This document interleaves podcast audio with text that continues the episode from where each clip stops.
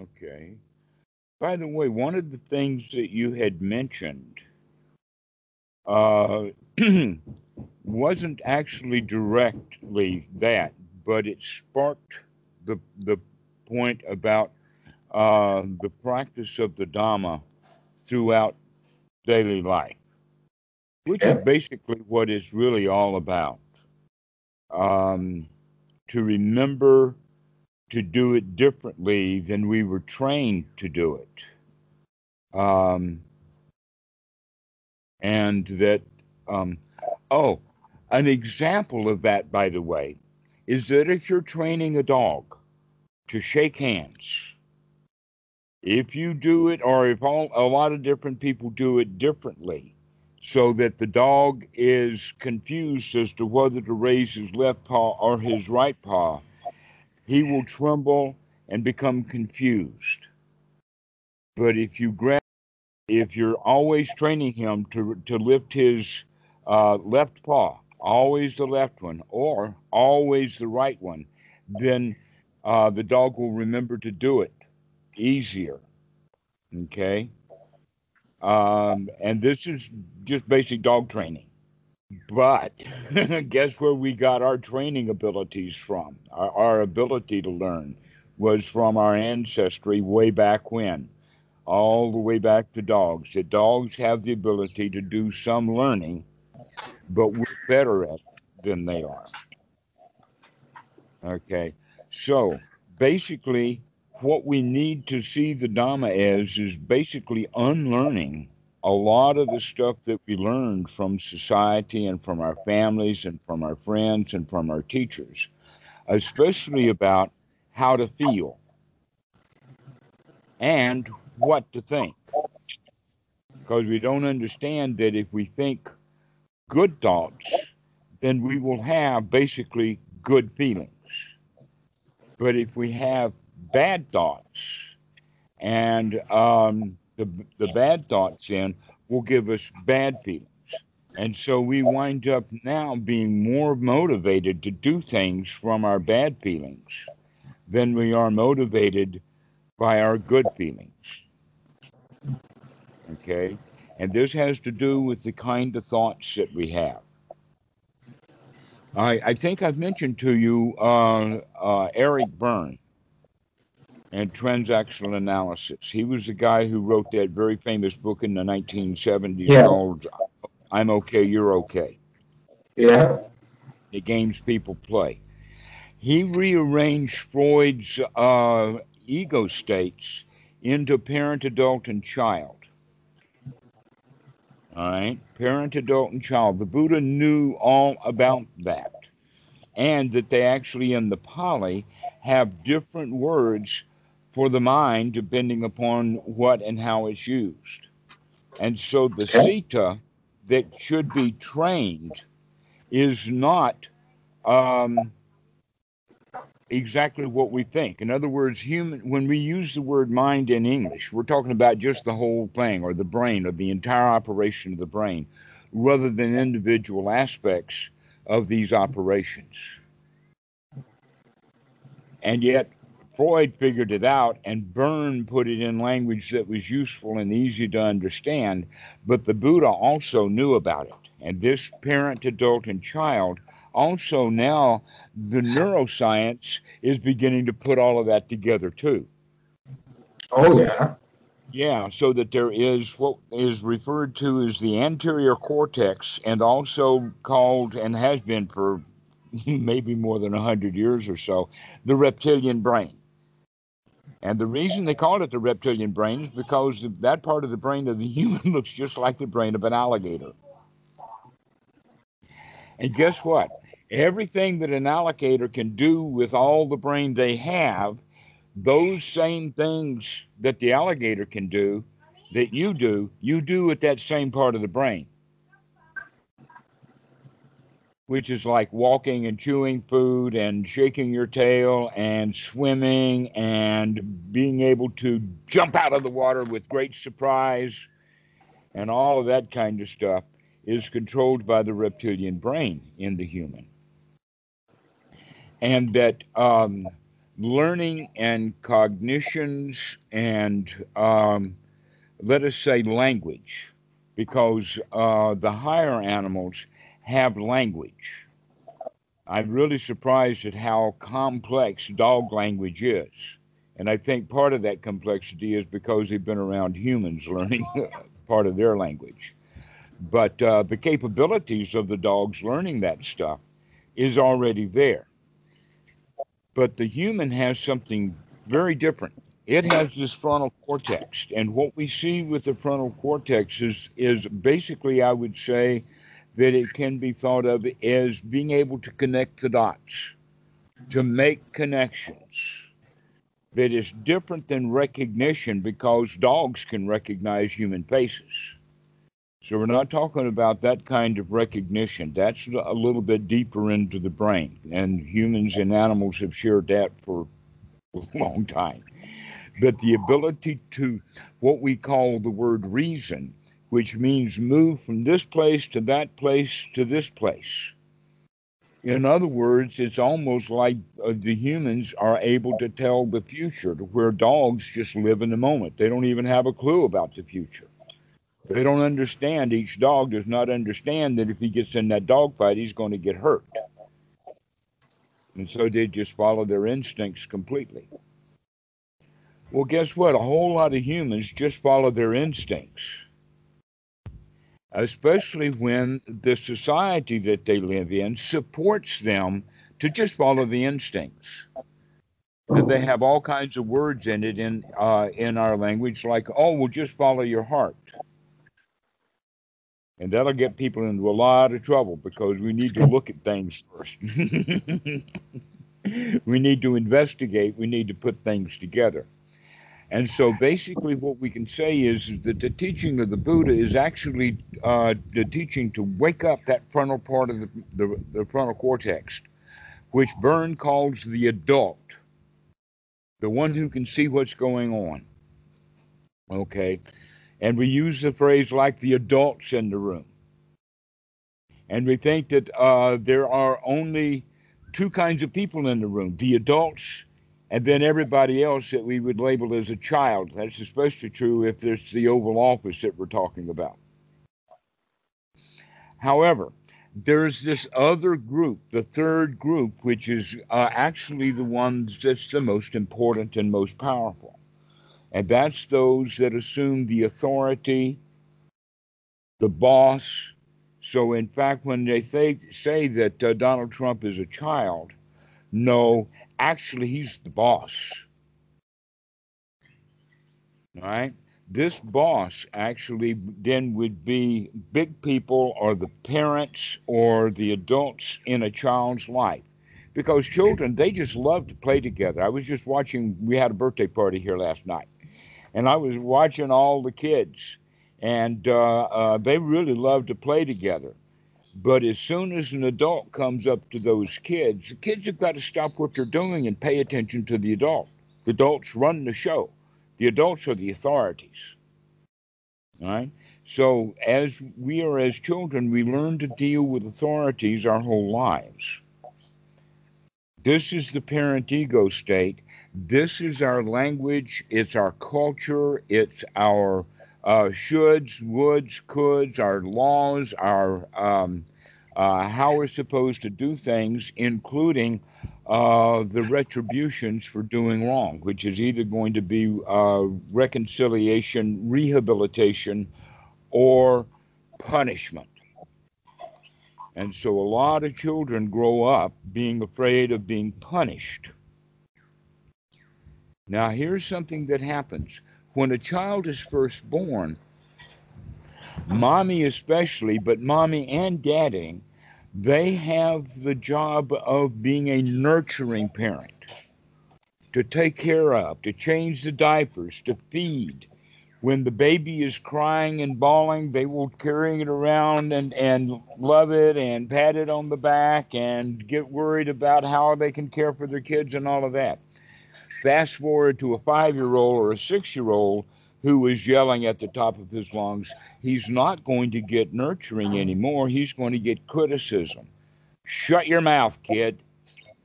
All right? Stop having your tantrum.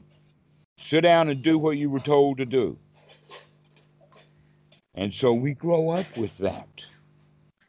And so uh, all of the uh, hard times that you give to yourself, you give to yourself out of this critical parent ego state. When in fact, the whole point of the parent and real parenting is to nurture their child, not to be critical of it. But people began, as I was telling you before, in the time of the Buddha, it really looks like that they just let the kids go and do as they pleased.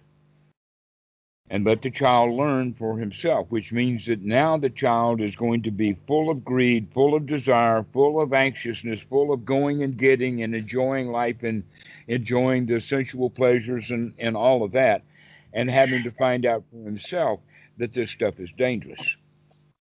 Okay? But now in modern society, we train our kids differently. And I think that it had something to do with the Industrial Revolution. You see, in, in feudal times, the farmers, they would raise what rice or grain or whatever they could. And then the, uh, the authorities, like the king, just came with his army and just took what they wanted as tax, right? But in the Industrial Revolution, now it's time to take these farmers out of the fields and put them on a treadmill and say, tread faster and faster. So they start ordering people around. That's been the job of the religions, but now the government and big business is ordering people around. And so something happened along that line, and you can say that it really had a lot to do with the education of children. That children should be educated and the, the fathers were also ordered you've got to make sure that you keep your kids in line. We are going to punish you if your kid misbehaves. So now daddies are almost forced to become critical of their parents, of their children, rather, rather than being nurturing to them. Fast forward to right this very minute, and that means basically what's going on is, is that you in your own minds now have subjugated your self nurturing and supplanted a whole layer of criticism and critical parent on top of that. But somewhere below all of that critical parent and would, shoulds, coulds, and and the love that you need from others outside of you. In other words, when you're doing that, you're saying, Daddy, am I okay? Stop punishing me. Absolutely, yeah. And so we do that with everybody. We want other people to love us because we have lost the nurturing ability from within. And so we need to start nurturing ourselves. This is where the Buddha comes in with uh, that famous statement Aha, I see you, Mara. Aha, I see these bad negative thoughts but I'm not going to be critical of my own mind having negative thoughts because that criticism is just more negative thoughts. We have to make a switch. And we have to continue to remember that switch from being critical to being nurturing over and over and over again because we've got such a long, deep habit now from about the age of five or six of being critical with ourselves instead. Okay, so there was always a mixture of nurturing, but uh, sometime in one's life that overbalances so that we no longer are living in greed. We are now living in fear or in uh, dislike. And so we spend uh, our times in in that kind of motivation. Okay, if you only had a job because you wanted to um, buy things, then when you bought those things, you'd quit the job. But we keep a job because of fear. With statements like, if you don't work, you don't eat and all of this critical kind of stuff. And so this is how we are uh, a slave to our society.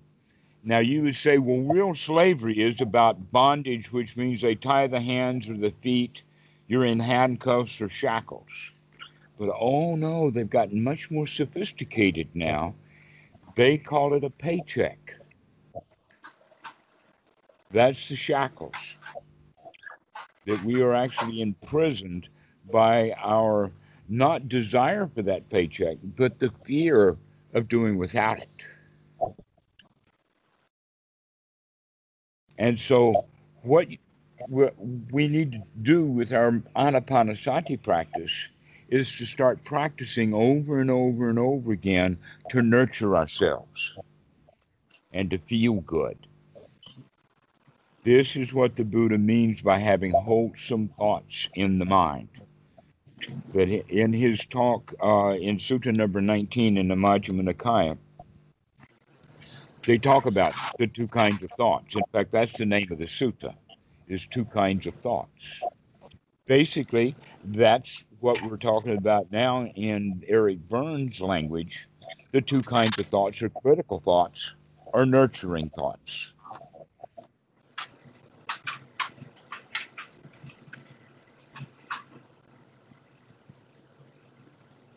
So the two kinds of thoughts, nurturing thoughts or critical thoughts, now we must start to guard the mind.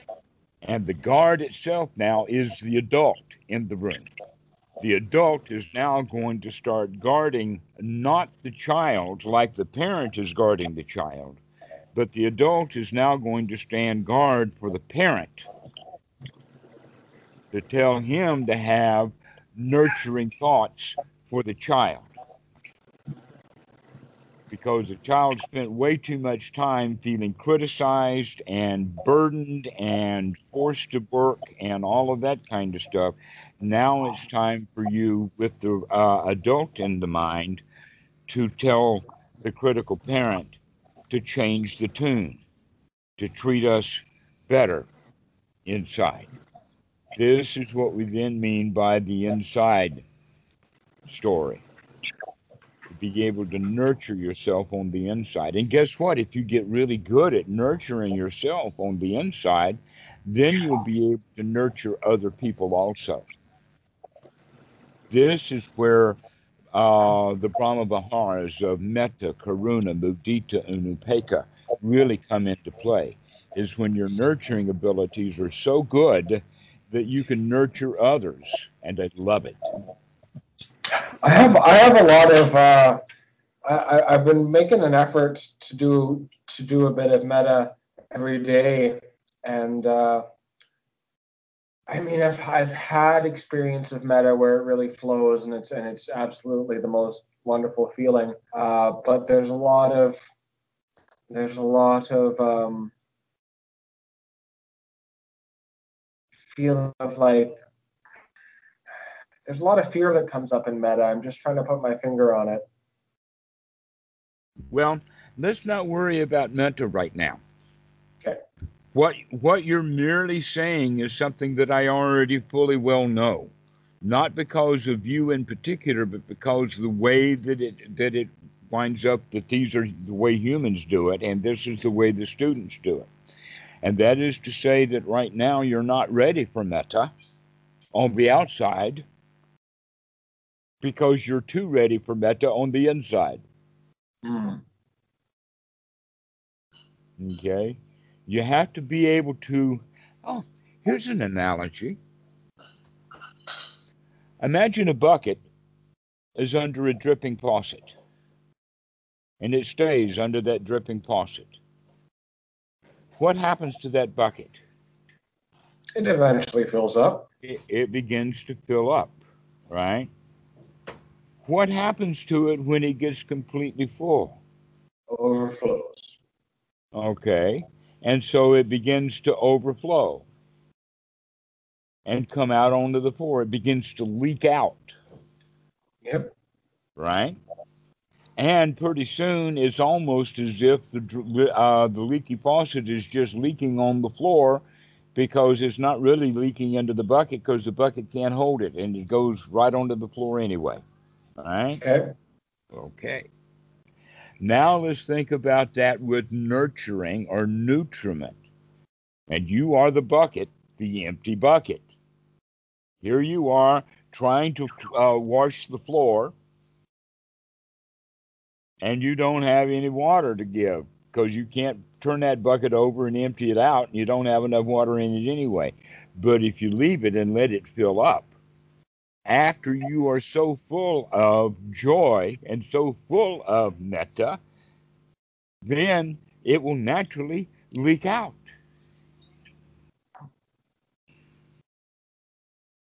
This is then real metta.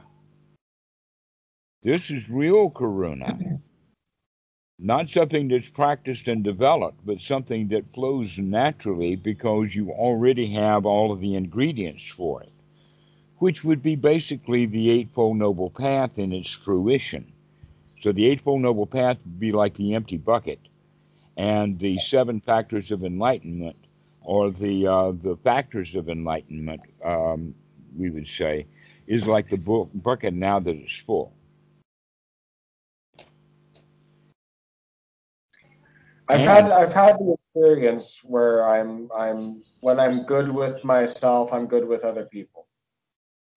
Well, now you're going to make that not an experience, but a game plan. Okay. Okay. And how do we develop such a game plan is not with the other people. This is something that's done on the inside and therefore in seclusion. And that is to get with yourself and to sit down and rather than like the standard meditation of, oh, you should sit for an hour, this is not a very good idea because generally the attention span doesn't last that long. And so uh, we go through phases in that hour. It's better to break it up and have them short, shorter times, and and more often out throughout the day. So I would say that uh, if you were going to put in an hour, maybe four 15 minute sessions or three 20 minute sessions would be better. I'll give it a shot. Sounds Okay. I, But how I about- how about attitude. How about five seconds out of every hour or 10 seconds out of every hour? Right. To keep remembering and remembering and remembering. So this is basically how we're going to look at it. Is is that uh, we we need in the starting to be able to get our minds into a state and then maintain that state.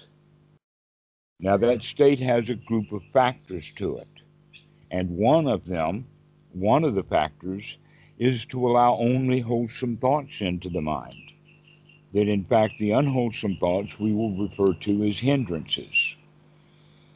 Thoughts of the past, thoughts of the future, thoughts of work that needs to be done, uh, thoughts of anything that's unfinished or anything that's worth thinking about that would require you to get up off of this floor or out of the chair that you're in and go do something. Anything that tries to carry you away from where you are in this present moment is going to be a hindrance for you to sit here and enjoy this present moment, right? So that's the way to look at the hindrances is past, future, someplace else, even if it's in the other room. That's someplace else. And so let's be here now. Now, if that's the case in our thoughts, then our thoughts are going to be wholesome. We're going to have wholesome thoughts generally if we're in the here now. Also, thoughts about the Dhamma, because the Dhamma is quite wholesome. So, having thoughts about the Dhamma would be wholesome thoughts. And the thought that I'm thinking of now is the thought of, ah, I see you, Mara, which also has the quality of, oh, I don't need to do that now. Oh, I don't have to do that right now. that whatever it is that comes to mind can wait. It's not important. Now is the time to sit here and to feel good, to nurture myself, rather than give myself duties. Giving yourself duties to do is the critical parent, and it's an obstacle to the nurturing.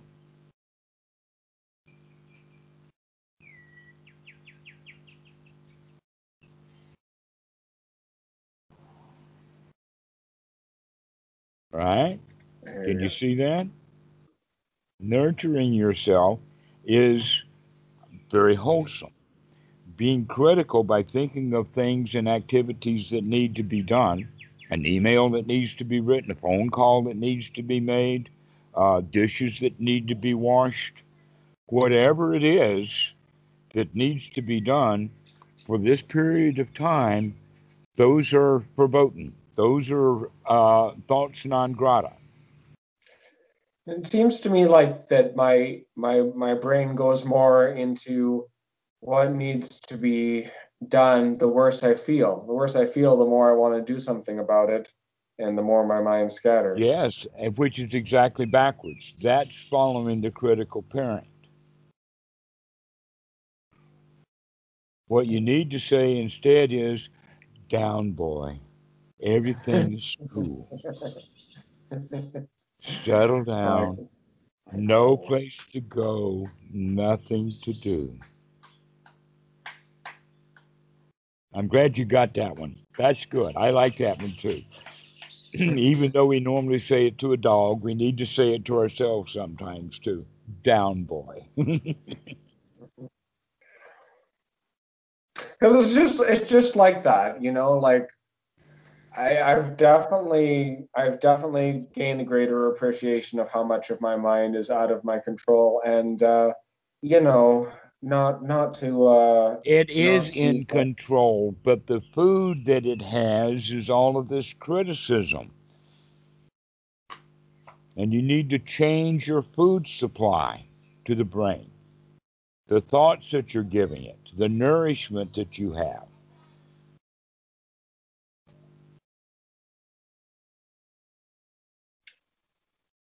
I guess it's interesting.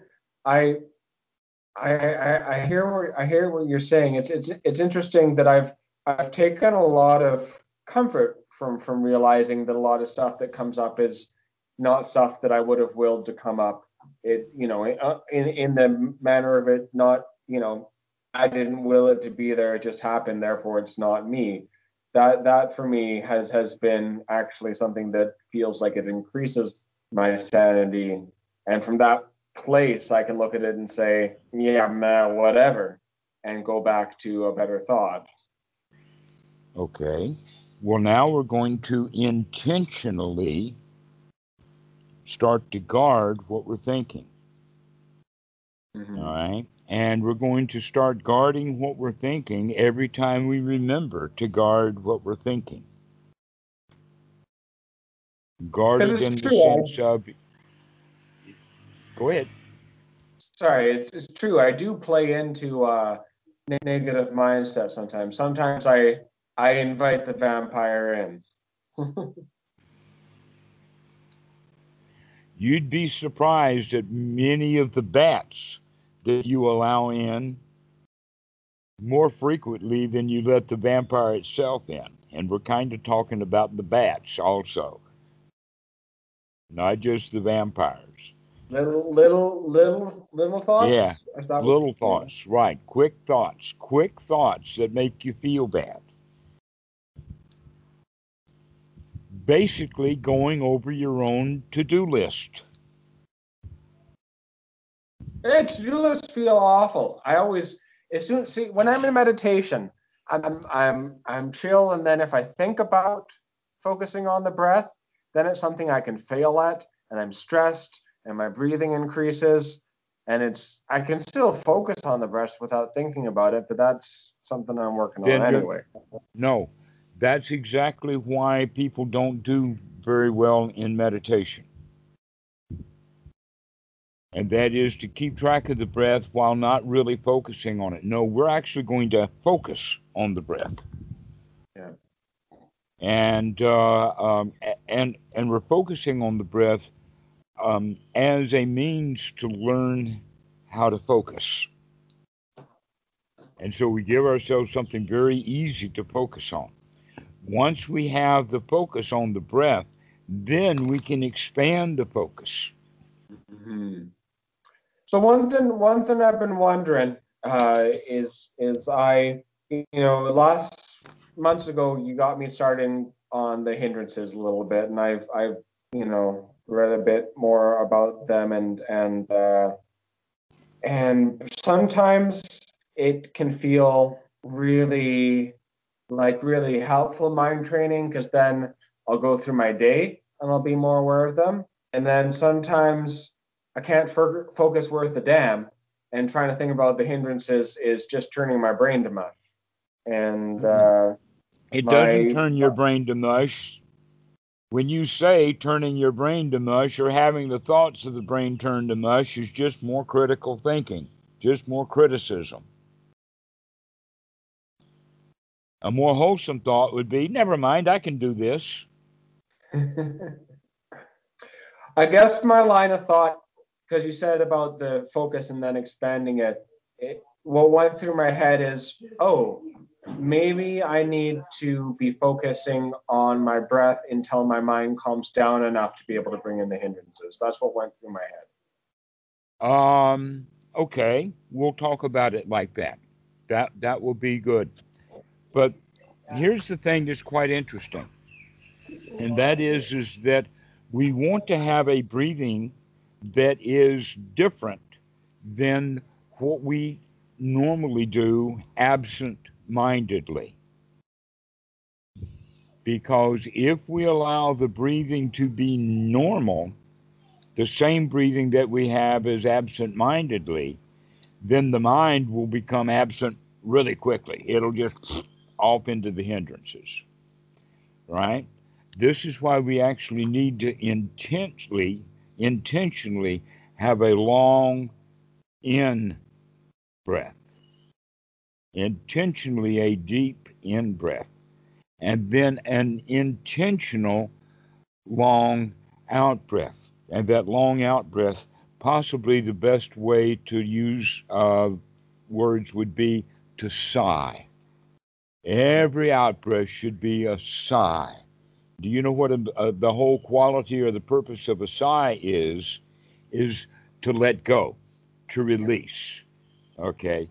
And our normal breathing is not that way, it's quite mm-hmm. rhythmic. But here we're going to intentionally. so I remember this advice from before, and I, I, I did give it the old college try, and I found it stressful. I, I found I found long breaths in meditation stressful, and I couldn't couldn't I but couldn't tell you why. It, it, I, was... it may be different, and there is a bit of um, let us say physical exercise, by going to a gym. Any kind of stress that you're thought, taking about may be because you're trying to do it too long. This is mm. like the long sitting sessions of an hour or so that, yeah, people doing it an hour when they're just starting will find it a bit stressful because you mm. are, in fact, making the rib cage work in a way that you haven't done before. But it's not really stressful. Each, the brand new beginning, every time you remember and you do one sigh like that, that's not stressful. I'll give it another go. Here, come Okay. walk with me. Speaking of speaking of breathing. Because we expected in the beginning, while you're still developing the, um, uh, let us say, the rib works, the chest, um, diaphragm muscles, etc., like that, that you're also developing the mind.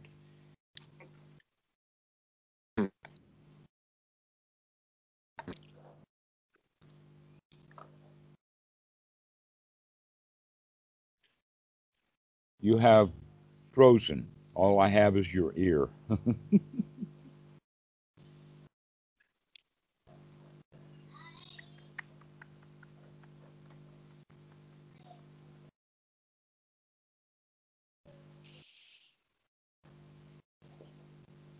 I have you again?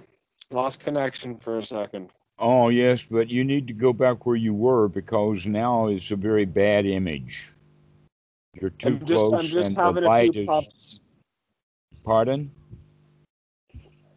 What? Just having a few few puffs of nicotine. I'll just be a sec. Few puffs of nicotine. It'll just be a second. I'm sorry, I didn't understand what you said. Said I'm just having a few puffs of nicotine. I apologize for the interruption. Oh,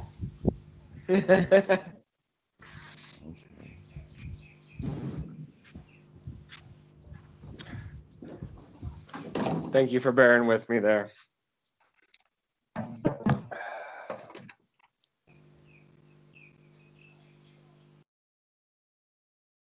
so, um, back back to the to the breathing. If you intentionally have a long breath in, then that's a point of sati because you're remembering. You're actually paying attention. You could go so far as to say you're thinking about the breathing. And then on every out breath, there is a point of sati, just an instant, where you know that this is a long out breath. Now, a lot of people think that uh, there's only one kind of thinking, and that is thinking verbally. But there's Sure. other kind, but there's other kinds of thinking. One is uh, is feeling. Thinking and feeling are different ways, but also observing or looking or noticing noticing something is kind of thinking also. I've also found that I can come out of the hindrances non-verbally. There's there's a kind of click um, that, that that's not uh, not something I need to name it, or just I kind of feel my way through it. Mm-hmm. All right. So the kind of thoughts that you want to have with this breath are going to be nurturing thoughts about a nurturing breath, not a stressful breath, but a nurturing breath, an energizing breath. Gives you energy.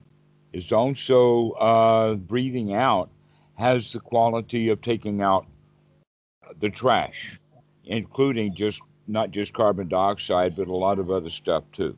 Okay, so think of your breath as being nurturing to you, and that you enjoy these long, deep breaths, and you enjoy these long out breaths.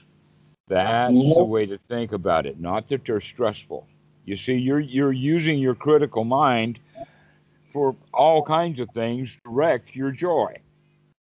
And you know what's right fucked is that sometimes I can feel uh, like I I'll, I'll tell myself look for what's enjoyable, you know, and I'll feel a not even think it just the feeling comes up, you know, it's like well, basically you you haven't been a good enough boy to uh, to enjoy it. Right. that- that's, That's your criticism. Uh huh. And that will keep you miserable for the rest of your life until you make a change. You do deserve it already. You're already okay. You do not need to do anything or pass any test or stop doing anything in order to be okay. That you're already a good boy. It's, Enjoy. it's the feeling. It's the feelings that I don't enjoy it that make me uh, that I don't deserve it that make me act out in ways that you know, perhaps do deserve criticism, right? So First, exactly. So that's actually an argument that you have, or a war inside between your critical parent that's saying you do not deserve it, and the child is saying, Yes, I do, and I'm going to go prove it.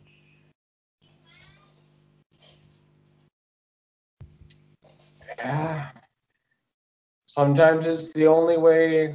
Only way I know how to get some relief is to uh, work myself up into such a point that I'll There's another way, though. We don't have to go down that path. We can do it another way, and that is down, boy. Never mind. Okay? I don't have to be critical of myself right now. I don't have to s- decide whether I'm worthy or not. That that comes with the territory. It's only the false um, authority figures that will tell you that you're not worthy because they want to rob you. They want something from you. They'll tell you, oh, what you've got is worthless. I'm not going to give you the $10 you want for it. I'm only going to give you two. And you better suck up and take my deal.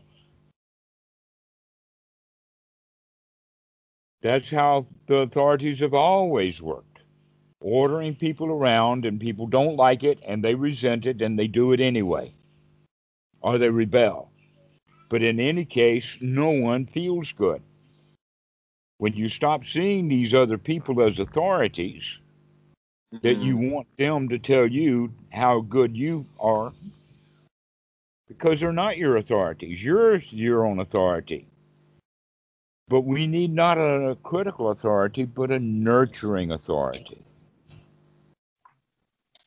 Actually, no authority at all, just an inside friendship.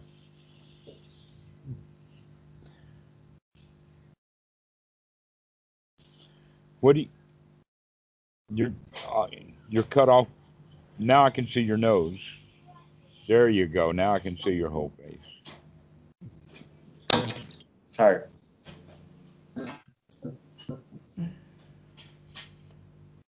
So this is something that we can begin to look at. Is all of these negative critical thoughts, including the negative critical thought that you don't deserve to be happy yet, with a yet that never comes.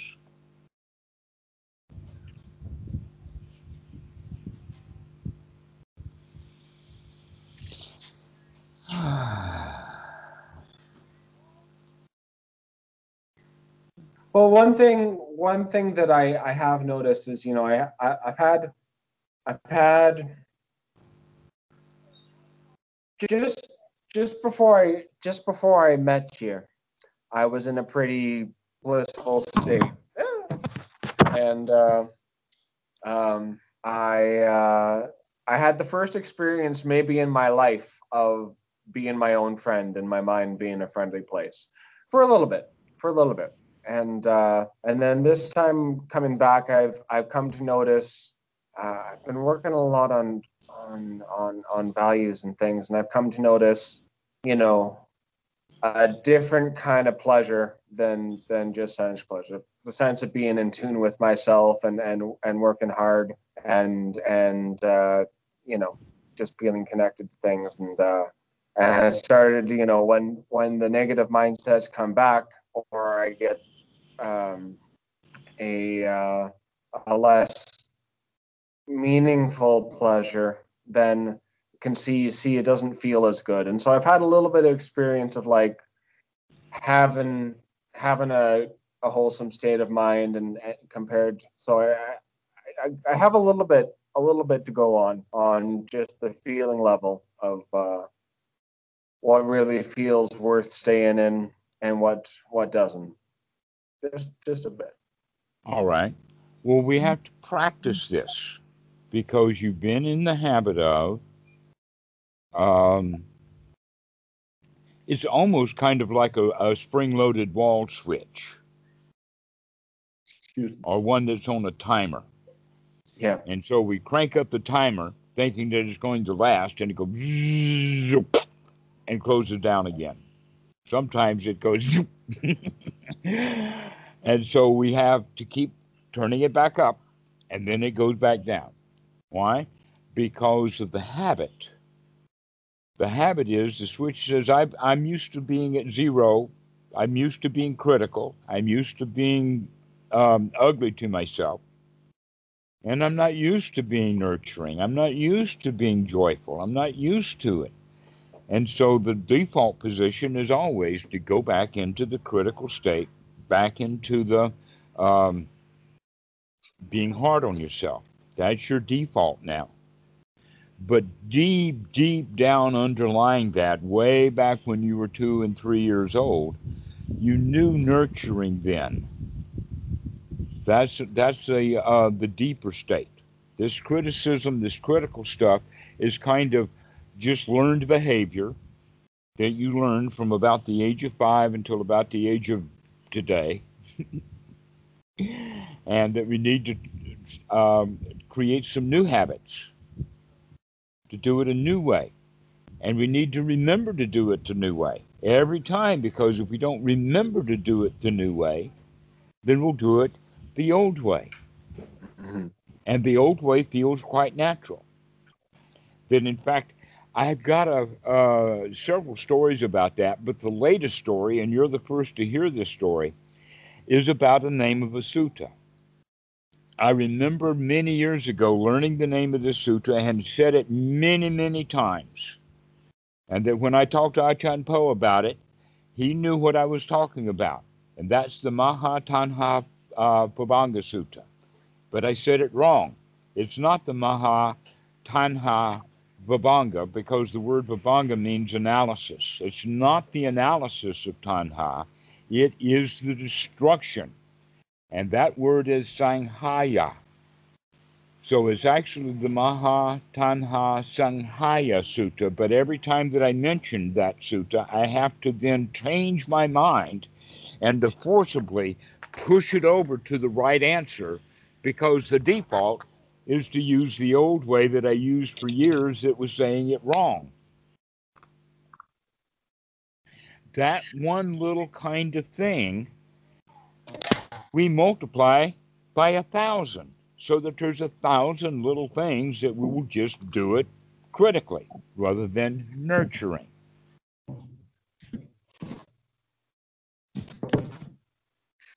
Okay, so this is actually every time that I say that sutta or think of it, I've got to make sure that I'm using the right word. That's why I generally slow it down, is to make sure that I'm saying the right word for it because the habit pattern is to say it wrongly.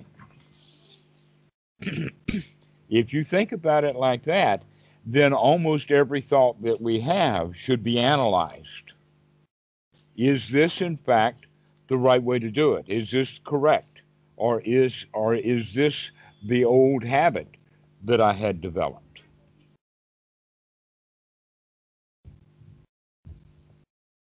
That's especially when you have thoughts of, I'm not, I don't deserve this. So I there's there's a double double layer for me to overcome because I can often greet criticism with more criticism. Say, oh, I'm having these thoughts and I shouldn't be having these thoughts. And I shouldn't be judging myself for having these thoughts. No, either. no, I should not be having these thoughts as a critical parent. I should not be having these thoughts as critical. Yeah, exactly.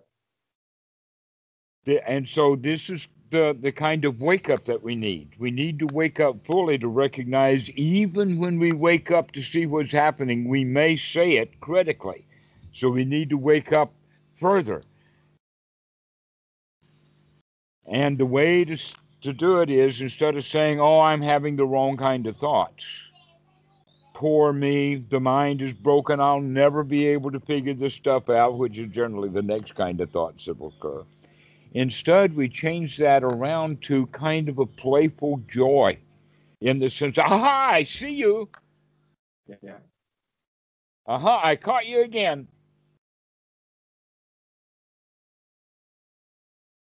And I've experienced that yourself. too. In in in when we were first starting talking, and you and you passed this on to me, I did I did really feel that. Um, so, and I've and I- it doesn't have to be dramatic either. There's there's times even more recently where it's been kind of. I guess there's been some assurance that I can just course correct. So it's just been, oh, there that is. More. So I I think I think I I think I have a picture. I have a picture mm. of, of the direction here. From what I mean is I've had a little bit of experience of, of, of responding that way so I can I can build on that. Okay. But not just build on it, but sit down intentionally to watch the breath and to change, intentionally change the way that you think.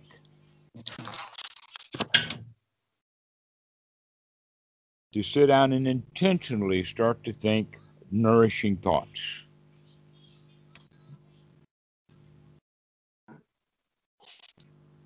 This is why we call it practice.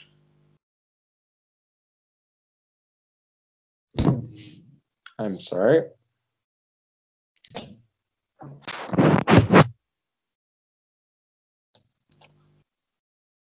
Okay, this is what we, this is actually the meditation practice, except that I'm not a friend of the word meditation. Well, I'm friendly enough, but I've got, better words to use.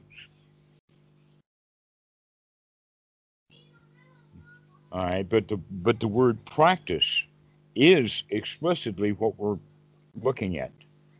To actually practice having nice, easy breathing and intentionally practice nurturing yourself. To allow yourself to have pleasure, to allow yourself sukha, to allow yourself satisfaction. You're okay, you're all right. You don't have to do anything right now. You're complete, you're whole for this moment. You're just fine. Mm, You can use words like hunky dory. Everything is cool. This needs to be practiced.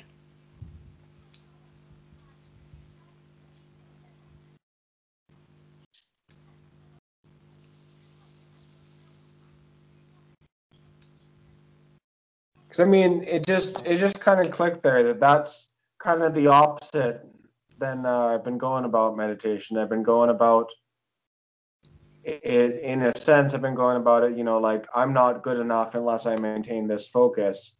And this is saying the the opposite. This is saying, um, uh, don't try and get somewhere. Allow yourself to feel You've good already you're at. arrived. You've Yeah. already arrived. There's no place to go.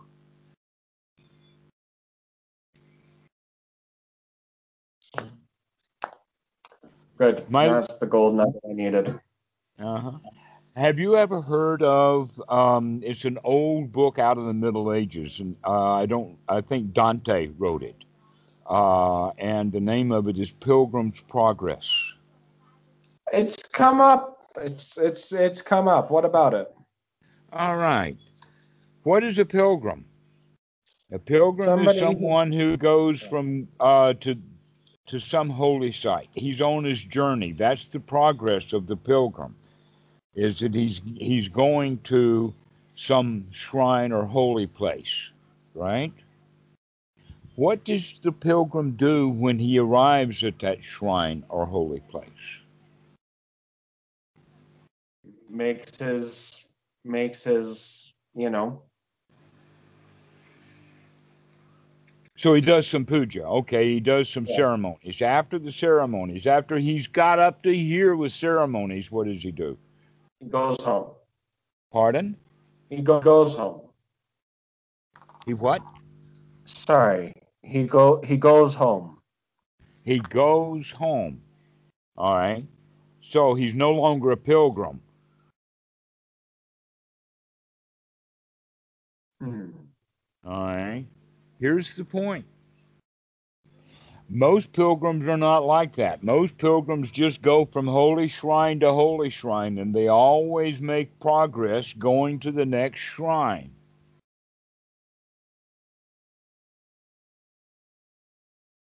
But when he goes to the next shrine, he just left a holy shrine in order to make progress. Even if he goes home, in your terms, on the way home, he's trying to make progress to get home. But his original intention was to get to the shrine. When he got to the shrine, if he's doing it correctly, now he's no longer a pilgrim in progress, he's a Buddha. Because he has arrived. he's awake. He's at that holy place. So, you have already arrived at your holy place. You are already whole. You are already in that sacred place. and you think it's not good enough and you need another holy shrine to progress to. But all you have to do is just wait, say, wait a minute, I'm already home. I'm already here. I'm already complete. Already satisfied. I've made enough progress.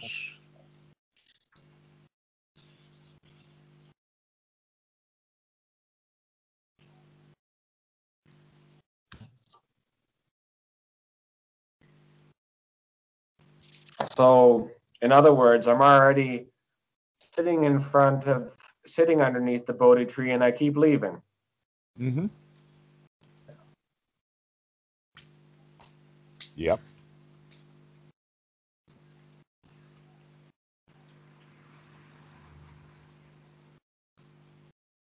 Next time when you call, we'll use that point Okay. that you're sitting there under the Bodhi tree and you keep leaving. Mhm. Cool. A thread. Well, I'm super glad to be able to talk to you again, and uh, and it's it's nice. I like it. I don't have any fancy language. It's it's it's good. well, now Um, you've got no excuse not to call. Oh no, no, don't don't worry. I I uh, I have I have nothing on my mind. I've I've finally finished my fucking. well, now that's an improvement. and so I uh, and don't don't get me wrong, they were absolutely what I needed, but now I don't have that hanging over my head, and now what am I going to do with the rest of my life? Well, this is a Sit down and enjoy it. God forbid. Uh, No, no, no, no, no, no, no. God permits you. That's why there are so many holy shrines all over the world.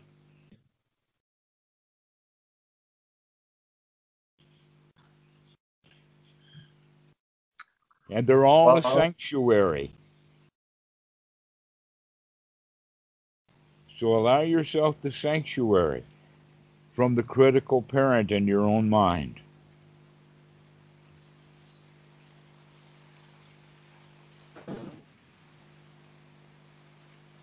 why not? right? Knowing that if you get up and leave, it's going to be dangerous. Mm. As it Don't is, leave that holy shrine. It's your sanctuary. Allow yourself to be joyful there.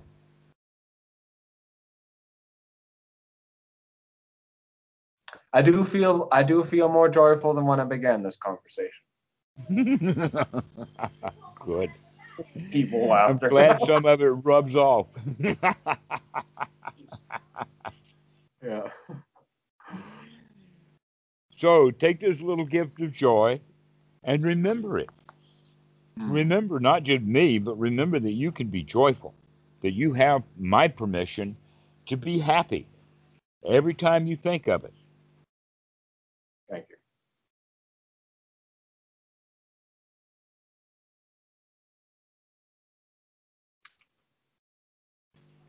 Right on, Dhammarato. I, I thank you very much, and uh, super thankful that you do this, and I look forward to talking the next time. I'll see you in a week or, or less. Let's try for less this time. Good. We'll see you later, Dave. Have a good night.